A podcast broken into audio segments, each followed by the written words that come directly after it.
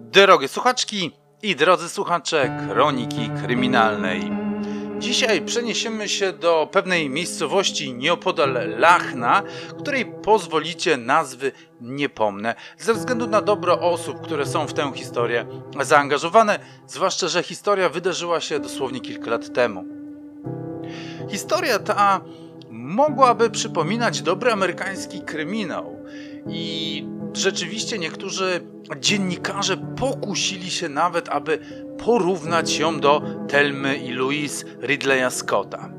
Nieprzypadkowo zresztą, ponieważ głównymi bohaterkami tejże historii są dwie młode, dwudziestokilkuletnie dziewczyny, które pewnego dnia stwierdziły, że poprawią swój byt, swój status materialny w sposób niezupełnie legalny.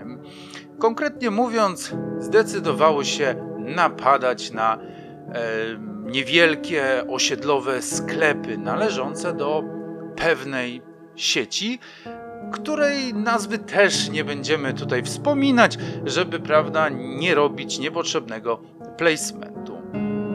Zanim przejdziemy jednak do historii, chciałbym przypomnieć, że ten podcast, to słuchowisko można słuchać także na Spotify'u, na Google Podcast, czy Apple Podcast, czy jakkolwiek nazywa się e, platforma Apple'owa. Niemniej zachęcam także właśnie do słuchania e, jako, jako zwykły podcast. Mm, dodam jeszcze, że jeżeli Wam się odcinek podoba, to będzie mi bardzo miło, jeżeli zostawicie lajka lub komentarz dla choćby zasięgów, aby trafiło to do jak największej mm, liczby odbiorców. A także jest tutaj od niedawna pewna forma podziękowania na YouTube. E, jeżeli uważacie, że należy mi się takie podziękowanie, to również serdecznie zapraszam. Na pewno wykorzystam to dobrze na jakieś dobre kraftowe, że tak powiem. Nie przedłużam już tej mojej autoreklamy i zapraszam do dzisiejszego słuchowiska. Jesteś tego pewna? Zapytała Patty już po raz kolejny. Roxy zagryzła wargi, ale kiwnęła głową. Robimy to powiedziała i podniosła ze stołu ciężką klamkę, po czym wsunęła ją sobie za pasek. Raz się żyje, dodała. Patty uśmiechnęła się i pocałowała Roxy w usta. Kocham cię, rzekła i sama też wzięła żelastwo ze stołu. Przez chwilę ważyła ciężar w dłoniach, a kiedy wreszcie wsunęła je sobie za pasek, poczuła na biodrze zimno metalu. Dreszcz przeszedł ją po plecach. Dziewczyny zaciągnęły na głowy kaptury czarnych bluz i pojechały tramwajem na najdalej położone osiedle, aby nie narazić się na rozpoznanie przez kogoś znajomego. Zbliżała się dwudziesta pierwsza i ulice się wyludniały. W tramwaju znajdowało się jedynie kilkoro zmęczonych po pracy ludzi, zatopionych w swoich telefonach komórkowych. Z tyłu wagonu jakaś rozgadana młodzież. Było już ciemno. W betonowej dżungli, w której się znalazły, ledwo majaczyły uliczne latarnie, w oknach odbijały się zimne refleksy telewizorów. Dziewczyny nie odzywały się do siebie całą drogę. Nawet na siebie nie patrzyły, wlepiając wzrok w podłogę, w swoje buty, jakby w nich było coś fascynującego. Obie czuły na żołądku zimny, oślizgły ciężar. Obie czuły niewypowiedzianą obawę, że może im się nie udać, ale przecież przygotowywały się do tego od tygodni. Wszystko zaplanowały w szczegółach, każdy krok i każde słowo. Nic nie może pójść źle, przekonywały się. Dziś odmieni się ich życie. Kiedy stanęły wreszcie przed sklepem, spojrzały sobie głęboko w oczy i pocałowały się z wielką czułością, dla kurażu, dla dodania animuszu. Roxy założyła kominiarkę na twarz, spojrzała raz jeszcze na Patty i po głębokim oddechu wparowała do sklepu. Wymachując ekspedientce przed nosem klamką krzyknęła To napad! And I'll execute every motherfucking last one of you!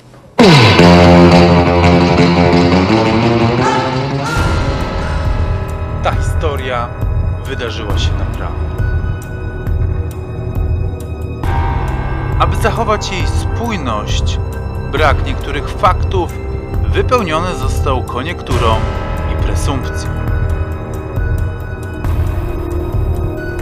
Ja nazywam się Tomasz Szczepański, a to jest Kronika Kryminalna.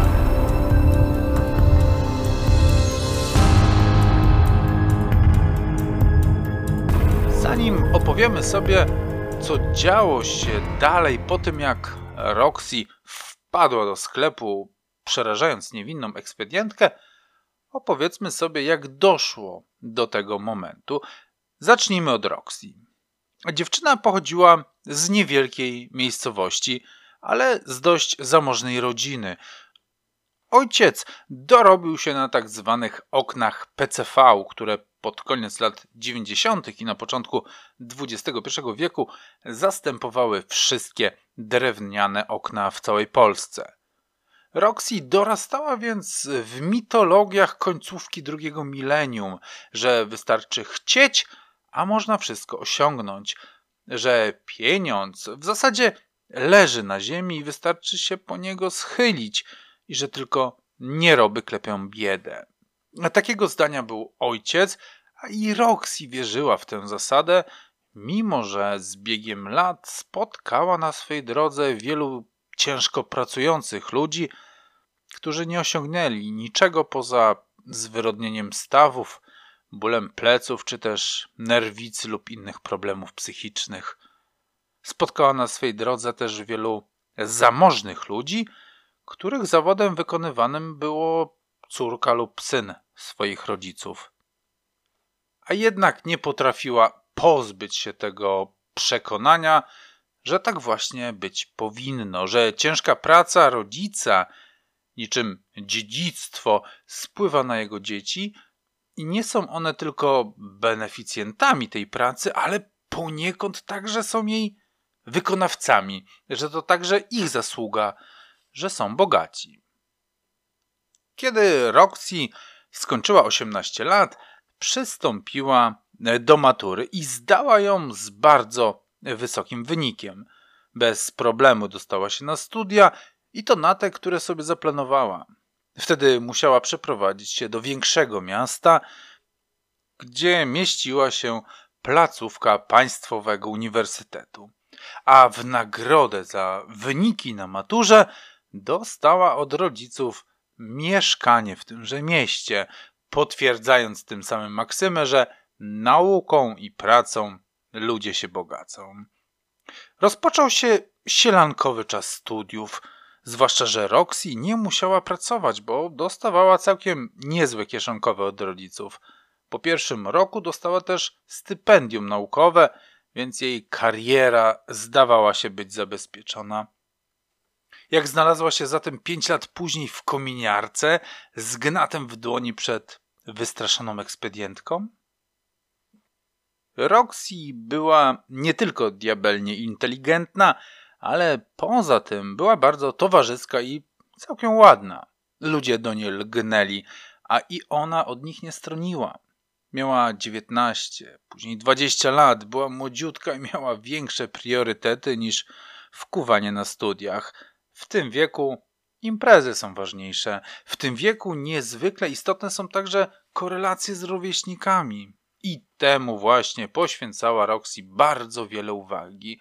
Wraz ze znajomymi pojawiają się używki, alkodragi, a nawet tak zwane dopalacze. Zanim Roxy się obejrzała, popadła w ogromne długi. A ludzie, którzy pożyczali jej pieniądze, nie należeli do najsympatyczniejszych. Fajnie było, jak się miało jakąś mamonę, ale kiedy jej brakło, a już zwłaszcza kiedy było im się coś winien, stawali się bardzo nieprzyjemni.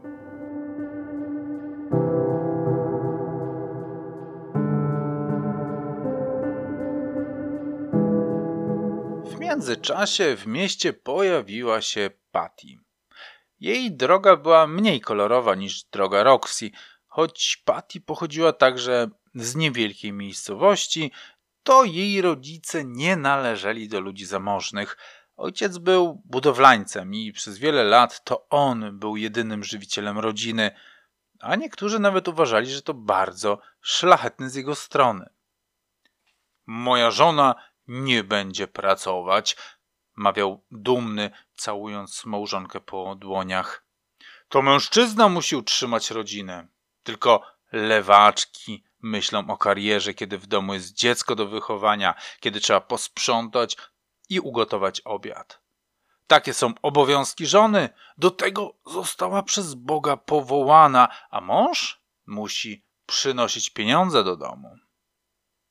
Powtarzał to tak długo, aż nie poznał jakiejś młodszej lafiryndy i nie porzucił dla niej swojej rodziny.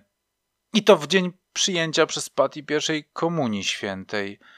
Nic chyba dziwnego, że Patty nie wspominała tego dnia dobrze, a i z kościołem nie było jej od tej pory po drodze.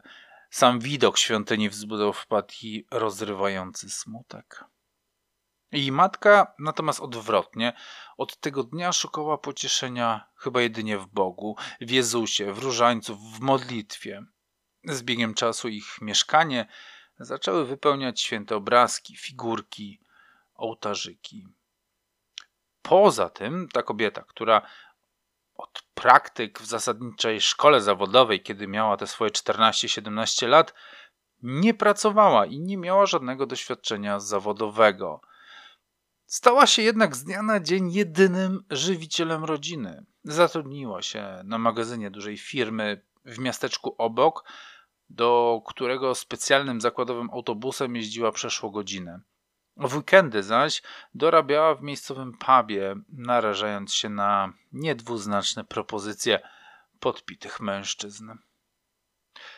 Żyćko Patty nie było usłane łóżami. Uczyła się dostatecznie, z trudem zapamiętywała przeczytane rzeczy, niezbyt dobrze wychodziło jej rachowanie. Miała jednak talent manualny, potrafiła ładnie haftować i pięknie rysowała. Ale, bo musi być ale, polska szkoła nie jest zainteresowana niczym, co wychodzi poza tak zwaną podstawę programową. Polska szkoła nastawiona jest na teorię i znajomość teorii. Nikt, żaden nauczyciel, pedagog szkolny czy choćby higienistka nie wpadł na to, by wspierać dziewczynkę w rozwoju jej umiejętności. Ukończyła więc tę gehennę z wielkim trudem, no i z braku laku poszła do gastronomika, gdzie szły wszystkie jej koleżanki, bo była to jedyna szkoła w okolicy ponadpodstawowa, poza mechanikiem, gdzie szli naturalnie chłopcy. Trzeba jednak przyznać, że Patty odnalazła pasję w gotowaniu. W tamtych czasach zaczęto też emitować w telewizji programy kulinarne. Te takie, co jakaś Gessler czy inny Moreno zabierają fartucha, czy coś w tym stylu. I Patty zaczęła marzyć o tym, aby stać się renomowaną kucharką. Dowiedziała się przy okazji, że w większych miastach są restauracje, w których serwuje się dania z całego świata, że można je finezyjnie dostrajać i ciekawie przyrządzać. I naprawdę zaczęła wierzyć, że może coś dobrego osiągnąć. Jednak, jak to przecież bywa, rzeczywistość szybko zweryfikowała jej plany. Patty uczyła się obierać ziemniaki, gotować makaron, piec ciasto, a dania, które uczyła się przygotowywać, dobre byłyby na szkolną stołówkę albo do szpitala, ale na pewno nie w restauracji. I od razu wyjaśnię, że nie uważam, że kucharz nie musi umieć obierać ziemniaków czy gotować makaronu, tylko że to podstawa, to wiedza, którą powinna być sprawdzana na egzaminie wstępnym, a nie uczona w szkole. To tak jakby w techniką uczyć dodawania. Niemniej Patty poszczęściło się nieco już po ukończeniu tejże szkoły, bo znalazła pracę w pobliskiej restauracji, którą właśnie akurat otworzono. Przyznać trzeba, że klienci chwalili jej dania, a właściciel pozwalał jej nawet eksperymentować na kuchni i Patty naprawdę zaczęła się spełniać. Szczęście jednak nie trwało długo. Restauracja, choć chwalona przez klientów, splajtowała. Miasteczko, w którym mieszkała Patty, było jednak zbyt małe na restaurację. Utrzymywała się tu jedna kawiarnia, jedna budka z kebabem i dwa puby. Na restaurację niestety nie było już miejsca. Patty pożegnała się czule z matką i wyruszyła do dużego miasta za chlebem, gdzie miała spotkać Roxy, zatopioną wówczas po uszy w długach i niebezpiecznie przesadzającą z używkami.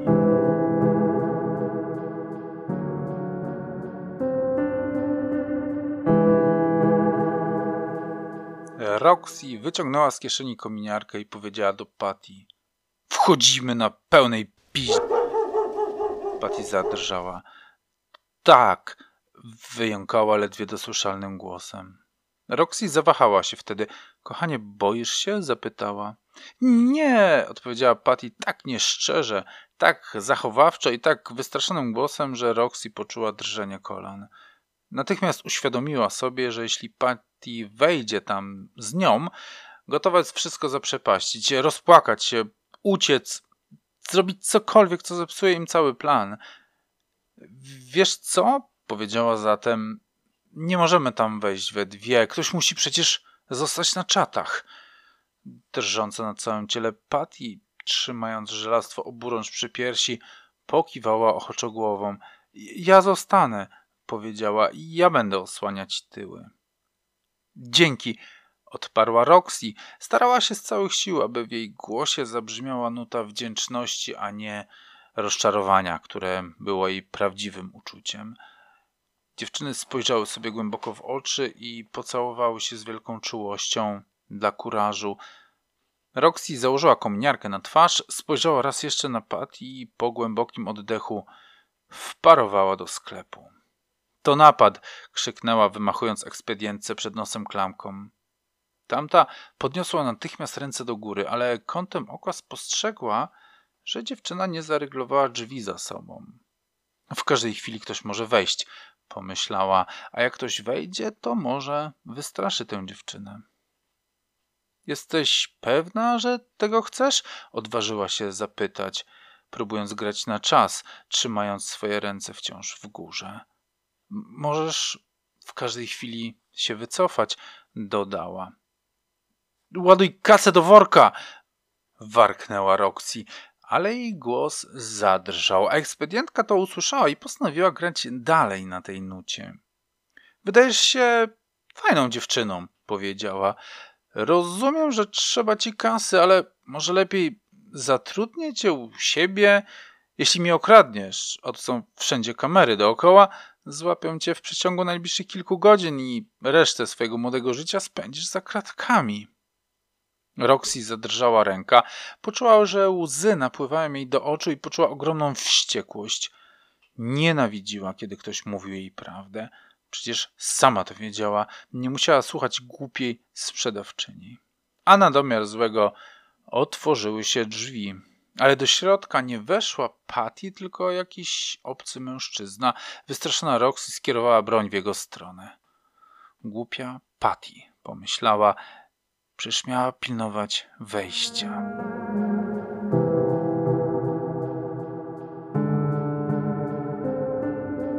Przepraszam, zanim pójdziemy dalej, chciałbym przypomnieć o pewnej umowie między nami.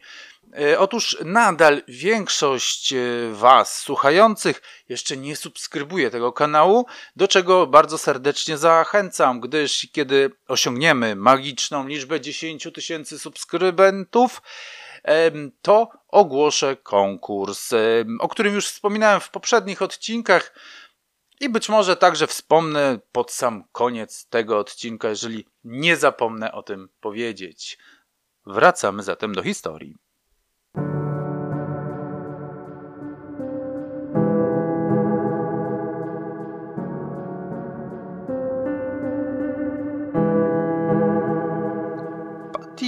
I Roxy poznały się w klubie dla osób nieheteronormatywnych. Patty pracowała tam za barem. Roxy tego wieczora ledwo co trzymała się na nogach. Siedziała z nieciekawymi typkami, którzy stawiali jej alko i częstowali jakimiś substancjami. Kiedy wreszcie wyszli, zostawiając ją samą, Roxy prawie nie kontaktowała. Wtedy Patty się nią zainteresowała. Może zamówić ci taksówkę? zapytała. Roxy uśmiechnęła się czystym i radosnym uśmiechem, choć jej oczy zachodziły mgłą. Mój aniele, powiedziała do Patty i rzeczywiście później wielokrotnie wspominała to ich pierwsze spotkanie, kiedy była zamroczona, ale z tego mroku pojawiła się świetlista postać Patty. Wyglądałaś jak anioł, który swoim światem rozbija ciemność, mówiła jej wtedy. Jak Lucyfer, śmiała się Patty za każdym razem. Patty tego dnia też poczuła jednak coś więcej niż tylko współczucie dla Roxy. Jej twarz, mimo że zamglona podejrzanymi substancjami, wydawała jej się piękną. Miała śnieżemiałe zęby i dołeczki w policzkach, kiedy się uśmiechała. Powinnaś trzymać się z dala od tych typów, powiedziała Patty, wskazując drzwi, za którymi kilka minut wcześniej zniknęło nieciekawe towarzystwo Roxy. Oczywiście, Aniele, czego tylko zażądasz, odpowiedziała Roxy z nieustającym uśmiechem i przymkniętymi oczyma, jakby śniła na jawie, jakby znajdowała się teraz w innej rzeczywistości. I chyba rzeczywiście tak było. Roxy odbywała właśnie projekcję astralną. Drobna, długowłosa blondynka, która przed nią stała, jawiła jej się jako najczystszy anioł. Roxy była przekonana, że w pewnym momencie ten anioł bierze ją za rękę i zabiera w przestworza. Pamiętała tylko, że leciały obie ponad miastem. Pamięta jakieś światła, jakąś windę. Pamięta słodki głos, który jej mówi, że nie ma się czego bać. Kiedy Roxy się wreszcie obudziła, była nieco skonfundowana. Nie znajdowała się u siebie, ale w jakimś obcym mieszkaniu. Obok niej leżała drobna blondynka. Anioł, pomyślała z radością Roxy. Dziewczyny zaczęły się od tego czasu spotykać. Roxy była młodsza od Patty, jakieś trzy lata, ale od samego początku to ona dominowała w tym związku. Wszyscy ich znajomi zwracali później na to uwagę, że to Roxy narzucała na przykład, gdzie idą na imprezę, czy o której wracają. Choć faktem było, że Patty była dojrzalsza i dosłownie opiekowała się Roxy, której często zdarzało się tracić kontakt z rzeczywistością. Patty na początku wynajmowała mieszkanie, ale już po kilku miesiącach przeprowadziła się do Roxy, która, jak nam wiadomo, miała swoje własne mieszkanie, które sprezentował jej ojciec z okazji zdania matury. Nie wspominałem jednak o tym, że z okazji zaliczenia wszystkich egzaminów pierwszego roku Patty otrzymała od ojca w prezencie samochód. Wprawdzie nie było to nowe auto z salonu, ale nie miało też więcej niż 5 lat. Miło się nim było wozić po mieście, skacząc z miejsca na miejsce w ciemną jak porter noc, zanurzając się w morzu w zielonym kolorze. Jednak któregoś jesiennego poranka, kiedy niebo przypominało zabrudzoną ścierkę, Patty i Roxy obudził jakiś straszny huk. A kiedy wyjrzały przez okno, ujrzały auto w płomieniach. Obie pobladły natychmiast jak dwa słupy soli wpatrywały się w to gorejące miejsce. Pierwsza odezwała się Patty. Ile hajsu im Wisisz? zapytała drżącym głosem. Nie jestem w stanie tego zliczyć, odparła Roxy, trzęsąc się na całym ciele. Sytuacja była, oględnie mówiąc, nie tylko niedobra, ale beznadziejna. Panowie, którzy hojnie obdarowywali kiedyś Roxy używkami nieznanej prowinencji, powtarzając za każdym razem, że się nie spieszy, że nie musi od razu oddawać kasy. Panowie, którzy bywali przecież u niej na domówkach i kiedy jej zabrakło, pożyczali zawsze kilka setek, machając ręką na to, kiedy zwróci, teraz przyszli po swoje. A jako, że Roxy nie odebrała od nich kilka razy pod rząd telefonu, postanowili chyba dobić się dobitniej. A jednak nie to było powodem, że te dwie młode, bo dwudziestokilkuletnie dziewczyny postanowiły obrabowywać sklepy, jak gdyby pojawiły się na dzikim zachodzie. Roxy miała przecież mieszkanie, postanowiła je zatem spieniężyć i w ten sposób pozbyć się długów oraz towarzystwa nieprzyjemnych typków. I rzeczywiście to się udało. Spłaceni smutni panowie w sportowych ciuchach z torbami nerkami przerzuconymi na ramię, przypominający przez to obnośnych sprzedawców z południa Europy, odpuścili Roxy i przestali ją nachodzić. Pojawił się jednak nowy, dość nieprzyjemny konflikt, gdyż rodzice Roxy nie byli w ogóle zadowoleni, że córka sprzedała mieszkanie, które oni dla niej kupili. To przecież moje mieszkanie, tłumaczyła się jak każda nastolatka, która dostała coś za darmo i która nie rozumie wartości pieniądza. Nie rozumiała przez to, dlaczego jej rodzice, a zwłaszcza ojciec, są tak bardzo oburzeni. Nie potrafiła pojąć tego faktu, że nie chodziło tu nawet o to mieszkanie per se, ale o pewną spuściznę, o jakiś symbol dziedzictwa, które rodzice chcieli jej ofiarować. Dzisiaj już nikt się nie przyznał do tego, czy to ona trzasnęła drzwiami, czy też rodzice jej te drzwi pokazali. Dość, że wyszła i przez długie lata się nie widzieli.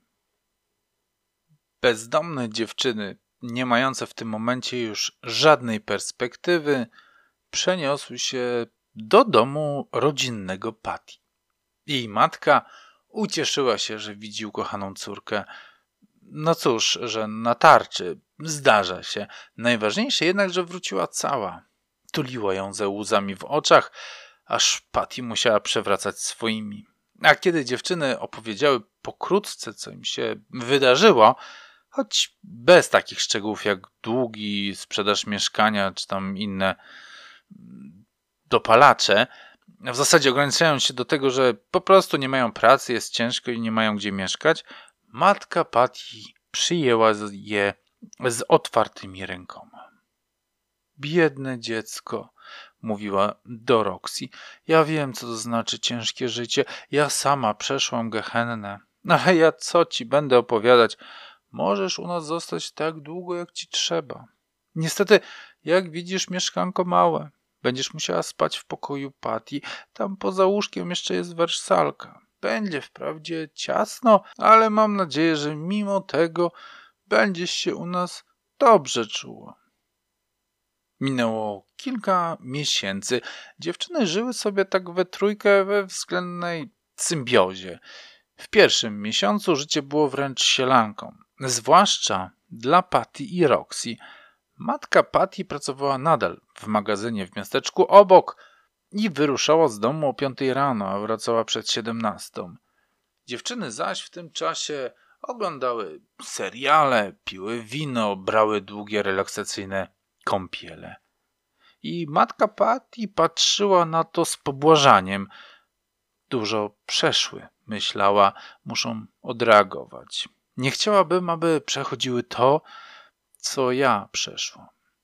Ale z każdym kolejnym tygodniem jej cierpliwość gasła. Nie tylko dlatego, że dziewczyny nie pracowały zawodowo, ale dlatego, że literalnie nie robiły nic.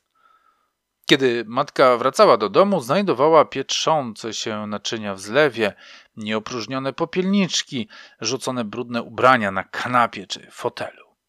Dziewczyny nie wynosiły nawet śmieci, których gro to były puste butelki i puszki po winie.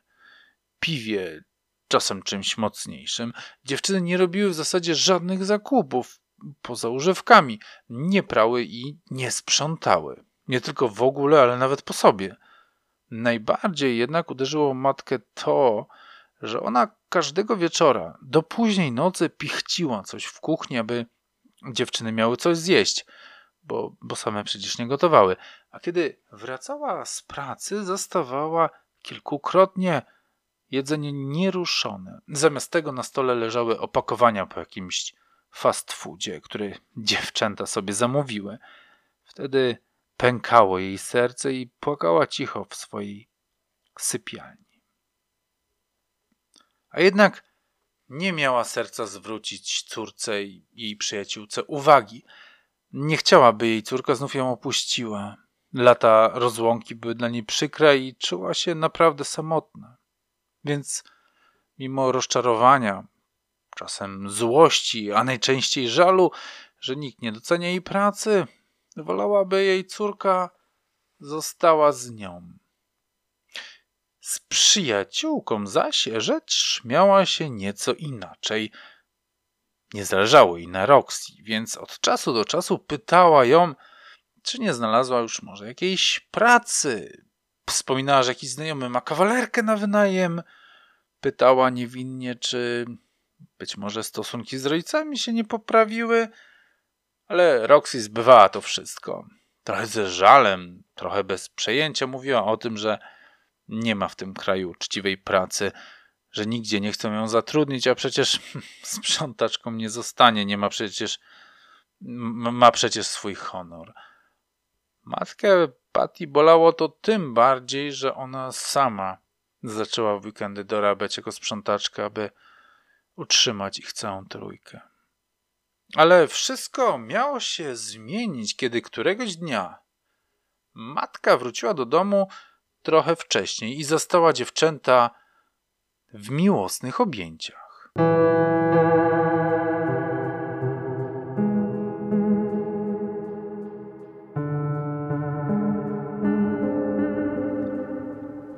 Matka Patty, ta matka Teresa, ta gorliwa katoliczka, która niczym Hiob znosiła z pokorą pociski zawistnego losu, zamarła pewnego dnia jak żona Lota, zobaczywszy jak jej rodzona córka wyprawia z inną kobietą akrobację, której nie powstydziłyby się panie grające w filmach dla dorosłych.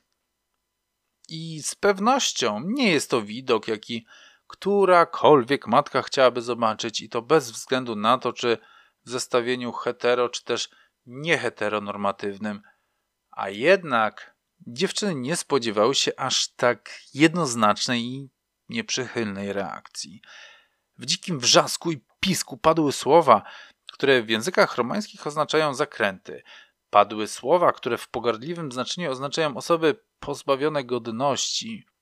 Padły nawet sugestie, że dziewczęta praktykują najstarszy, poza rolnictwem, zawód świata. Po tym nastąpiła tyrada o ciężkim losie matki, o zdradzie, o braku szacunku, o stracie zaufania, a nawet o stracie córki. Aż wreszcie wyrzuciła je za drzwi, nie reagując na płacz Patty, na jej szczere łzy i zaklinanie, że taka po prostu jest, taka się urodziła i od kiedy pamięta, kochała się w dziewczynach, a nie w facetach. Dla matki jednak to było za dużo i choć ona sama sparzyła się na facecie, nie akceptowała tego, co sam Pan Bóg potępia. Choć przyznać by musiała, gdyby naturalnie znała Pismo Święte, na którym opiera się jej wiara, że w całej Biblii nie zająknięto się choćby w tym temacie, w temacie kobiecej miłości.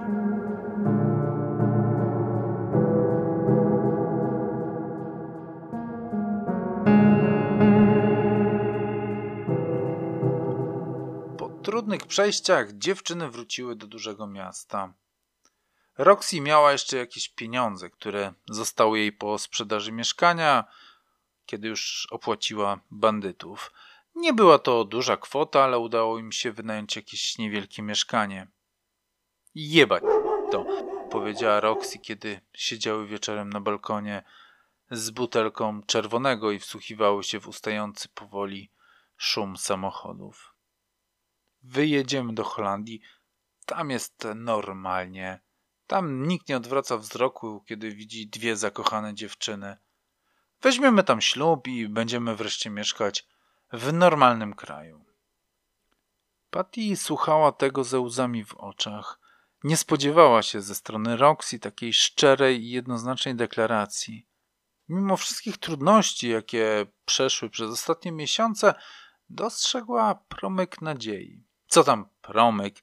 Wierzyła, że teraz wszystko pójdzie jak spłatka. Lot do Holandii nie jest drogi. Na Oporteko reszta pieniędzy, które Roxy zostały, wystarczyłoby na samolot. No ale co wtedy? Dziewczyny postanowiły zatem choć z miesiąc popracować, aby mieć jakieś pieniądze na start. Patty znalazła bardzo szybko pracę. Już następnego dnia spostrzegła ogłoszenie na drzwiach osiedlowego sklepu, że poszukują ekspedientki. Weszła tam natychmiast i zapytała, czy aktualne. Za ladą stała akurat właścicielka, przystojna, elegancka kobieta, która zdawałoby się ze szczerym uśmiechem oznajmiła Patty, że jak najbardziej aktualne i że chętnie zatrudni ją na okres próbny. Od razu spisały umowę, której Patty nie do końca rozumiała, ale którą właścicielka sklepu jej streściła. E, dostajesz 13,70 za godzinę pracy, mówiła. Pracujesz od 15 do 23, niedzielę masz wolne. Pasuje ci 6 dni w tygodniu, tak? Patty przystała na to z ogromną radością. Świetnie, ciągnęła właścicielka. Normalna praca, wiesz. Stoisz za ladą, sprzedajesz towar, wbijasz na kasę, wykładasz towar na półki. Jasne? No jasne, że jasne. Patty przybiegła do Roxy z dobrą nowiną, rzuciła jej się na szyję, a nawet przyniosła ze sobą butelkę wina. Czy muszę wam tłumaczyć, że praca ta nie była tak kolorowa, jak ją właścicielka przedstawiła? Poza robotą na kasie i wystawianiem towaru, było też przyjmowanie towaru, a najgorsze, że często była wtedy na sklepie sama. Wiecie, z jednej strony musiała sprawdzić, czy wszystko dotarło zgodnie z zamówieniem, z drugiej musiała obsługiwać klientów, którzy się pieklą, niecierpliwią, spieszą i chcą być natychmiast obsłużeni. No i jeszcze musiała obserwować, czy ktoś czegoś nie zajumał, bo wszystkie kradzieże szły z jej wypłaty. A na dodatek, tak po 20, zazwyczaj w piątki i soboty, sklep zaczynają odwiedzać wszyscy okoliczni pijacy, podpici studenci i licealiści. Jedni bezczelni, inni przekonani o swoim szarm, rzucający nieprzyjemne teksty, ociekające czymś smrodliwym. Mam dość, powiedziała wreszcie Patty po miesiącu pracy. Nie wytrzymam tam już dłużej, wolę być barmanką w nocnym lokalu, jak kiedyś. Jasne, kochana, odparła Roxy, przytulając Patty czule i całując ją w usta. Może ty po tej wypłacie spierdamy. Ile ci zapłacą? Patty wyciągnęła telefon, otworzyła kalkulator. 13,70 razy 24 dni, które przepracowała, każdego dnia po 8 godzin. Zdarzyło jej się kilka razy zrobić jakieś nadgodziny, 2,600 tylko. Może i z 2,800? Damy radę, powiedziała Roxy. Zresztą w Amsterdamie znajdziemy szybko jakąś pracę. Bierz kasę i spadamy. Patty stawiła się następnego dnia przed szefową i oznajmiła jej, że jednak nie przedłuży umowy i że chciałaby wynagrodzenie za ostatni miesiąc. Właścicielka pobladła i zacisnęła zęby tak mocno, że jej czerwone usta zamieniły się w cienką linię. Spojrzała na Patty z obrzydzeniem, jakby ta podsunęła jej pod nos klocka. Jak to nie chcesz przedłużyć umowy? Zapytała przez zaciśnięte zęby. Patty wyjaśniła, że ma plany, że Holandia, że Amsterdam. Właścicielka prychnęła nieprzyjemnie, a potem otworzyła kasę i wyciągnęła z niej plik banknotów.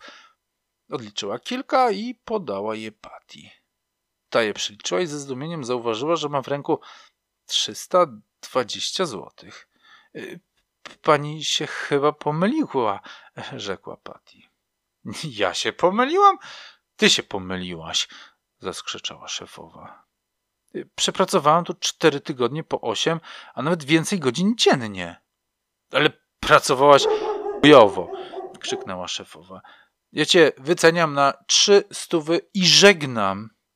Ale proszę, proszę pani, próbowała jeszcze negocjować Panti, lecz właścicielka w niezbyt parlamentarnych słowach powiedziała jej, że ma sobie pójść, i nie daj ani grosza więcej. Jeśli jej się coś nie podoba, niech pójdzie do sądu. Ale zgodnie z umową, którą przecież Patty podpisała, nie należy się jej nic więcej.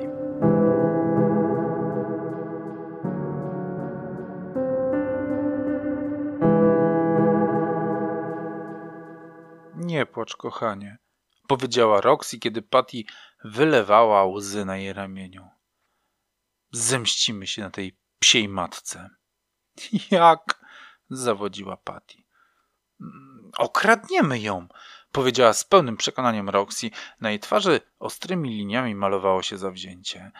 Patty zrobiła duże oczy. Najpierw pomyślała, że to świetny pomysł. Jej twarz rozświetlił uśmiech, lecz po krótkiej chwili podkówka ust znowu wydłużyła jej twarz i Patty powiedziała, że szefowa ją przecież rozpozna. Roxy zresztą też, bo tyle razy wpadała do niej do pracy. Roxy przytaknęła i pokiwała głową, lecz zanim naszły ją wątpliwości, zaświtał jej świetny pomysł w głowie. Napadniemy inne sklepy tej sieci, zakrzyknęła z radością. Yy, oczywiście nie powiedziała tego takimi słowami. Użyła nazwy sieci sklepów, które miały napadać, ale nie będę jej powielał, już wcześniej wspominałem.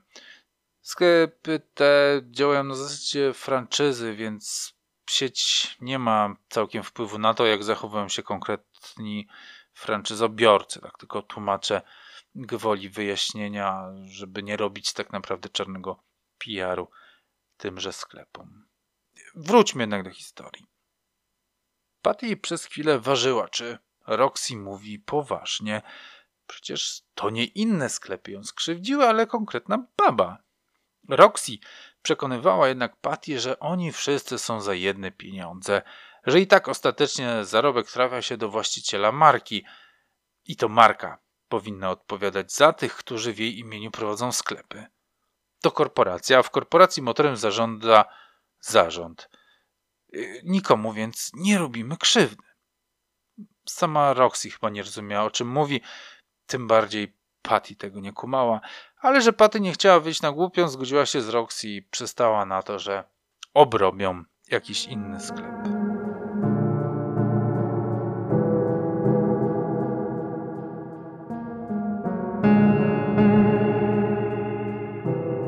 Wystraszona Roxy skierowała broń w kierunku faceta, który wszedł właśnie do sklepu.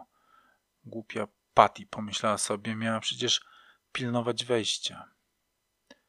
Mężczyzna być może nawet nie zauważył, że Roxy trzyma klamkę, bo ona, wystraszona jego obecnością, po chwili wybiegła ze sklepu. Masz kasę? zapytała Patty, czekająca przed sklepem. Co ty gadasz? krzyknęła Roxy.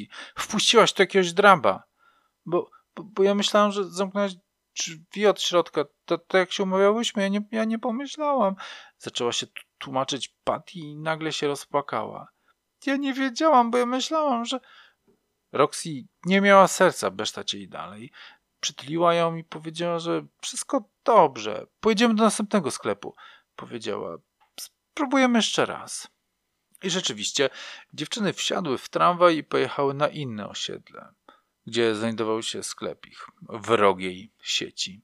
I tym razem wszystko przebiegło gładko. Weszły do środka obie, zamknęły za sobą drzwi. Przystawiły ekspedience do skroni żelazo i zażądały pieniędzy z kasy. Dostały wszystko. Co do grosza. Cały utarg z tego dnia. 582 zł i 49 groszy.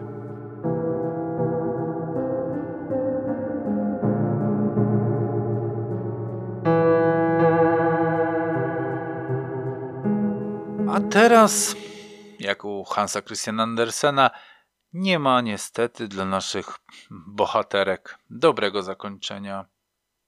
Już następnego dnia na podstawie monitoringu udało się je zidentyfikować i policja je zatrzymała, zanim zdążyły wyjechać do Holandii. Patty i Roxy zamiast do Amsterdamu trafiły do zakładu karnego. Choć można tu dostrzec pozytywny aspekt. Nie musiały się już trudzić o tak przyziemne sprawy jak pieniądze. Od tego czasu mają wszystko na koszt podatników.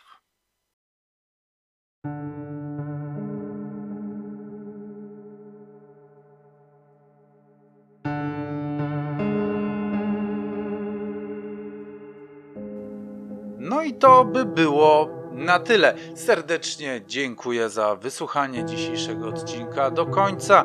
Przypominam niezmiennie o Spotify'ach i innych platformach streamingowych, a także o subskrybowaniu, lajkowaniu, komentowaniu, aby nasza społeczność rozrosła się możliwie najdalej. Jak już wspominałem wcześniej, mam ambicje, abyśmy dobili do 10 tysięcy. Fajnie by było, gdyby udało się w czerwcu, po co czekać dłużej, prawda? Więc jeżeli jeszcze nie subskrybujesz, to zasubskrybuj ten kanał i cytując Antosia Orłosia, bo się wścieknę. No nic, raz jeszcze dziękuję i do usłyszenia za tydzień w niedzielę o 18.